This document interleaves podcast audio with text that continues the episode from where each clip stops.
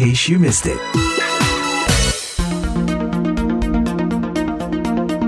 Ya, dan para pendengar Voice of America, kita beruntung sekali hari ini ada uh, Bang Bonar Tigor Naipospos dari Setara Institute dan juga ada Pak Usman Hamid yang sudah reguler biasa kita ajak bicara juga dari uh, Amnesty International Indonesia. Barangkali Bang Bonar kita awali dulu dari Bang Usman ya, karena baru saja selesai konferensi pers ini terkait dengan KPK juga. Jadi kira-kira apa pointers yang disampaikan utama tadi Bang Usman? Baru saja selesai ini ya? Ya, betul sekali. Uh, baru saja selesai jadi Amnesty International Indonesia, kemudian Transparency International Indonesia, dan juga Greenpeace International Indonesia itu menyampaikan sikap uh, terbuka untuk mengatakan bahwa pelemahan KPK sedang terjadi kali ini melalui bentuk pemberhentian pegawai KPK yang uh, dalam pandangan kami akan melemahkan reputasi Indonesia di mata dunia. Kita tahu bahwa uh, di dalam skor indeks persepsi korupsi Indonesia sebenarnya dalam tahun-tahun terakhir di masa reformasi ini mengalami peningkatan sejak 2001. Nah, skor Indonesia pernah turun satu poin yaitu dari 24 ke 23 itu pada tahun 2006-2007. Tapi selebihnya mengalami peningkatan. Nah, tetapi terjadi semacam kemunduran itu di tahun 2019 ketika Indonesia merevisi Undang-Undang KPK dan skor uh, in Indonesia di situ turun uh, cukup signifikan dari 40 pada 2019 itu menjadi 37 pada tahun 2020. Pada tahun yang sama Indonesia berada di peringkat 85 dan penurunan skor itu diikuti dengan merosotnya peringkat Indonesia pada posisi 102 dari total 120 180 negara yang yang diukur gitu. Nah, revisi uh, Undang-Undang KPK ini diikuti dengan alih status pegawai KPK. Ini sebenarnya fase yang berikutnya dari apa yang kami sebut sebagai pelemahan KPK. Dasar alih status ini sebenarnya tidak ada ya kalau kita mau tetap berpegangan pada pentingnya independensi KPK. Sayangnya, alih status pegawai ini lalu dilakukan dengan memasukkan materi tes wawasan kebangsaan yang sangat kontroversial itu. Belakangan terungkap dari penelitian sejumlah lembaga anti korupsi seperti PUKAT, UGM, atau ICW, Indonesian Corruption Watch, termasuk liputan investigasi dari media, bahwa TWK ini dimasukkan oleh pimpinan KPK meskipun tidak ada dasarnya di dalam undang-undang KPK misalnya. Dan bahkan digunakan untuk menyingkirkan pegawai-pegawai KPK berdasarkan alasan yang sangat subjektif. Ya, tentu kita tidak bisa juga mengabaikan bahwa ada poin penting dari dari TWK itu dari tes wawasan kebangsaan itu eh, misalnya fakta bahwa misalnya di dalam tubuh KPK ada yang disebut-sebut sebagai eh, kelompok yang intoleran atau radikal dan sebagainya. Bang Bonar barangkali punya pandangan soal itu. Ya, tapi harus harus, eh, harus dilihat dulu bahwa usulan untuk adanya tes wawasan kebangsaan bagi aparatur sipil negara termasuk juga di tingkat kepolisian, di tingkat militer, termasuk juga lembaga-lembaga publik lainnya, muncul dari kekhawatiran bahwa hasil temuan sejumlah lembaga survei, termasuk juga kami dari Setara Institut, yang mengadakan survei dan juga melakukan FGD di kalangan aparatur sipil negara, bahwa memang ada sejumlah uh, dalam prosentase yang tidak terlalu signifikan sebetulnya, mereka yang bisa kita klasifikasi sebagai berpandangan keagamaan yang konservatif, intoleran, dan cenderung untuk misalnya mendukung syariat Islam atau bahkan juga ingin mendukung pembentukan negara Islam. Karena itulah kemudian kami mengasyaratkan kepada pemerintah untuk menyusun sebuah metode, sebuah instrumen untuk bisa mendeteksi dan kemudian uh, dijadikan sebagai instrumen tolak ukur bagi prestasi dan kondite dari aparatur sipil negara tersebut. Karena selama ini, kalau penilaian kondite seorang aparatur sipil negara kan didasarkan dua hal. Pertama kinerja dan kedua finance. Kinerja adalah sejauh mana satuan kerja yang dibebankan kepada dirinya tercapai. Finance adalah sejauh mana kemudian ada laporan keuangan yang transparan dan akuntabel selama dia dibebankan tugas tersebut. Nah, penilaian itu dilakukan oleh atasan yang bersangkutan dan inspektorat pengawasan di tingkat kelembagaan. Nah, kita mengusulkan waktu itu kemudian ada instrumen ketiga untuk menilai kondisi seorang pegawai, yaitu adalah orientasi ideologis. Ketika dia menjalankan kerjanya, apakah dia cukup uh, netral? menghormati keberagaman dan sebagainya gitu loh. Itulah sebabnya mengapa kalau Mbak Eva tahu tahun yang lalu ada ada sebuah aplikasi yang di internet aplikasi aduan tentang ASN di mana publik bisa memberikan penilaian. Tapi sekali lagi, instrumen tersebut tidak pernah dijadikan sebagai upaya untuk kemudian menyingkirkan orang tersebut. Tapi hanyalah sebagai bentuk preventif, bahkan sebagai bentuk edukasi, di mana kemudian atasan yang bersangkutan kemudian bisa menilai dan kemudian memberikan uh, treatment-treatment yang sesuai kepada orang tersebut untuk pembinaan lebih lanjut. Betul. Jadi sebagai sebuah instrumen dia nggak masalah. Cuman ketika instrumen ini dipolitisir untuk yang tadi Bang Usman bilang memandulkan KPK itu yang jadi kacau ya. Iya, betul. Saya kira nggak bisa kita mengulangi praktek Orde Baru memeriksa pandangan ideologis dari seseorang, lalu menyingkirkannya hanya karena pandangan ideologis itu. Itu bagian dari hak yang melekat uh, pada setiap manusia untuk berpikir atau berhati nurani atau ber, berpikiran apa pun sejauh itu tidak merugikan orang lain, sejauh itu tidak melanggar hak orang lain, maka itu harus dilindungi. Dan tidak ada keterbukaan di dalam proses uh, eh, TWK atau kalau tadi Mbak Eva menyebut-nyebut tuduhan radikal Taliban itu nggak ada buktinya. Seluruh tuduhan itu lebih banyak dikembang-kembangkan oleh para pendengung, oleh para buzzer yang tidak memiliki kredibilitas tidak memiliki reputasi di dalam melakukan penelitian, apalagi advokasi untuk isu melawan korupsi gitu. Dan beberapa orang yang bersuara itu justru memiliki konflik kepentingan dalam uh, memberikan preferensi kepada polisi ketimbang kepada KPK. Dan orang-orang semacam ini itu lebih sibuk pada isu-isu uh, semacam itu ketimbang pelanggaran kode etik yang pernah melibatkan pimpinan KPK dan ya. lebih menutup mata pada persoalan-persoalan korupsi yang akhirnya terbengkalai dengan pemberhentian ini. Jadi saya kira ini kita memasuki satu fase di mana kalau mengutip pandangan Greg Philly, kita memasuki fase di mana pemerintah sedang memperlakukan pluralisme yang represif. Dalam pandangan ilmuwan politik Giovanni Sartori, ini sebenarnya pluralisme yang palsu, pluralisme intoleran. Di atas nama pluralisme, orang kemudian disingkirkan hak-hak politiknya atau hak-hak sipilnya, termasuk hak-hak kepegawaiannya. Ini jelas melanggar, menabrak uh, covenant-covenant internasional, khususnya yang berkaitan dengan uh, hak-hak sipil uh, dari para pegawai KPK, maupun juga hak ekonomi sosial budaya, khususnya dalam konteks jaminan hak kesempatan yang sama bagi setiap orang untuk dipromosikan tanpa diskriminasi, tanpa didasari pertimbangan apa pun. Ya. Karena ya itu, kita yang dari luar melihatnya ada ada satu kelompok yang menuduh bahwa KPK sedang dimandulkan. Tapi ada juga yang lain menuduh bahwa KPK sedang disabotase. Kami sudah sampai pada kesimpulan proses ini tidak kredibel. Tes wawasan kebangsaan ini dijadikan instrumen, ya, dijadikan alat, gitu ya, dipolitisir untuk menyikirkan orang-orang yang selama ini memang sangat aktif di dalam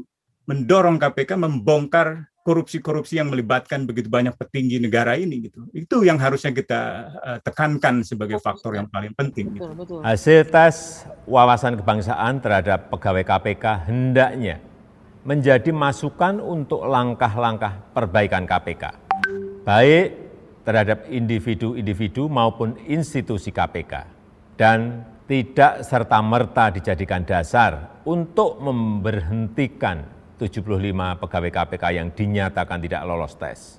Kalau dianggap ada kekurangan, saya berpendapat masih ada peluang untuk memperbaiki melalui pendidikan kedinasan tentang wawasan kebangsaan dan perlu segera dilakukan langkah-langkah perbaikan pada level individual maupun organisasi. Dan pernyataan presiden yang bersayap itu juga uh, menunjukkan ketidaktegasan presiden juga sebetulnya, Bang Usman ya? Saya kira bukan hanya ketidaktegasan. Sejak awal memang presiden bertanggung jawab atas pelemahan KPK. Pertama ya, kalau kita ingat di bulan-bulan pertama pemerintahannya, ia justru menempatkan beberapa elit politik termasuk petinggi Polri di luar jangkauan KPK. Kasus Budi Gunawan ya, dipaksakan jadi Kapolri, lalu setelah KPK menetapkan tersangka dan dipersoalkan oleh masyarakat sipil dibatalkan, tetapi malah diangkat jadi kepala BIN. Dan kemudian perkaranya sampai akhirnya tidak bisa diperkarakan lagi. Yang kedua, intimidasi terhadap penyidik KPK. Bukan hanya novel, ada banyak sekali kasus itu. Polri gagal dalam kasus ini menurut saya. Bahkan ketika Kapolri Tito membentuk tim uh, yang disebut-sebut tim gabungan pencari fakta, padahal tidak sebenarnya itu hanya merupakan tim penyidik yang berisi dengan orang-orang tambahan di luar polisi yang tidak punya kapasitas untuk melakukan penyidikan, dan gagal membongkar kasus yang sebenarnya sudah terang benderang ketika itu. Yang ketiga, delegitimasi diskursif. Ini yang tadi Anda sebut sebagai tuduhan-tuduhan adanya semacam pandangan radikalis, pandangan Taliban di dalam KPK itu usaha delegitimasi saja, politisasi ketakutan masyarakat terhadap terorisme gitu. Dan yang keempat, pengangkatan perwira-perwira aktif ke dalam KPK termasuk pimpinan KPK jelas masih aktif, masih diangkat. Apalagi Firly Bahuri. Itu orang yang telah melanggar kode etik tengah dipulangkan ketika itu sebagai deputi penindakan di, di KPK kepada Polri. Yang kelima ada revisi Undang-Undang KPK, gitu. sehingga KPK dipersulit prosesnya untuk melakukan tindakan-tindakan. Meskipun demikian, sebenarnya dalam satu tahun terakhir masih ada usaha-usaha untuk menunjukkan independensi KPK melalui pembongkaran korupsi-korupsi yang besar, termasuk yang melibatkan eh, pejabat-pejabat publik, pejabat menteri gitu. Persoalannya sekarang ini kita berhadapan dengan skandal korupsi yang bukan hanya melibatkan mereka yang berkuasa atau memegangkan memegang kekuasaan, tapi juga mereka yang seharusnya mengontrol kekuasaan. Tidak ada oposisi sekarang ini. Nah, yang terakhir adalah atas nama mengimplementasikan undang-undang KPK ini, alih status menuju aparatur sipil negara itu kemudian diinfiltrasi, ya, disusupkan dengan tes wawasan kebangsaan yang sama sekali tidak mencerminkan paradigma kebangsaan. Dan saya saya kira Ariel Herianto, seorang profesor Indonesia yang berkiprah dalam dunia akademik di luar negeri, menyatakan ini jelas tes wawasan kebablasan. Jadi kalau kita masih mencari-cari pembenaran, mencari dalih-dalih permisif atas uh, persoalan ini, saya kira kita tidak ubahnya dengan membenarkan pelemahan terhadap demokrasi. Lalu bagaimana kita bisa melawannya, Bang? Kita lihat sudah berbagai, ini sudah satu bulan setengah ya, makanya akhirnya VOA tertarik juga untuk menggarap isu ini. Seperti menemui jalan buntu terus-menerus. Bahkan ketika ada banyak pengaduan ke ombudsman pun eh, nggak berpengaruh banyak itu, eh, Bang Bonar ya? Ya memang ini konsekuensi dari polarisasi yang tumbuh di masyarakat masyarakat kemudian tidak punya pilihan lain untuk berpihak di A atau berpihak B. Sementara kelompok-kelompok yang punya akal sehat, berpikiran waras, eh, suaranya kemudian kalah karena oleh hiruk pikuk media sosial yang begitu mewarnai suara-suara publik gitu Tapi sekali lagi saya ingin katakan bahwa setiap negara mempunyai sosial historis tersendiri, mempunyai pilihan-pilihan ideologis tersendiri yang tidak bisa disamakan. Hak asasi manusia bersifat universal dan itu menjadikan menjadikan pegangan dasar bagi setiap negara yang menjadi anggota PBB. Tapi pengalaman-pengalaman tersendiri, unik sebuah negara itu juga harus harus menjadi pilihan-pilihan yang harus dipertimbangkan. Gitu. Karena itu misalnya kalau ada orang yang mengatakan bahwa tes wawasan kebangsaan seharusnya dihapus, apalagi suara-suara yang muncul dari anggota DPR dari dari fraksi PKS misalnya, apalagi dari suara-suara misalnya dari kelompok-kelompok garis keras di MUI, kita harus tertawa mendengarnya. Gitu. Tapi sekali lagi bahwa tes itu memang kemudian harus disusun dengan proper, tapi, tapi tujuannya bukan untuk menyingkirkan. Jadi negara memang harus mempunyai peran dan harus berbuat sesuatu untuk itu. Tapi seperti tadi bahwa memang ya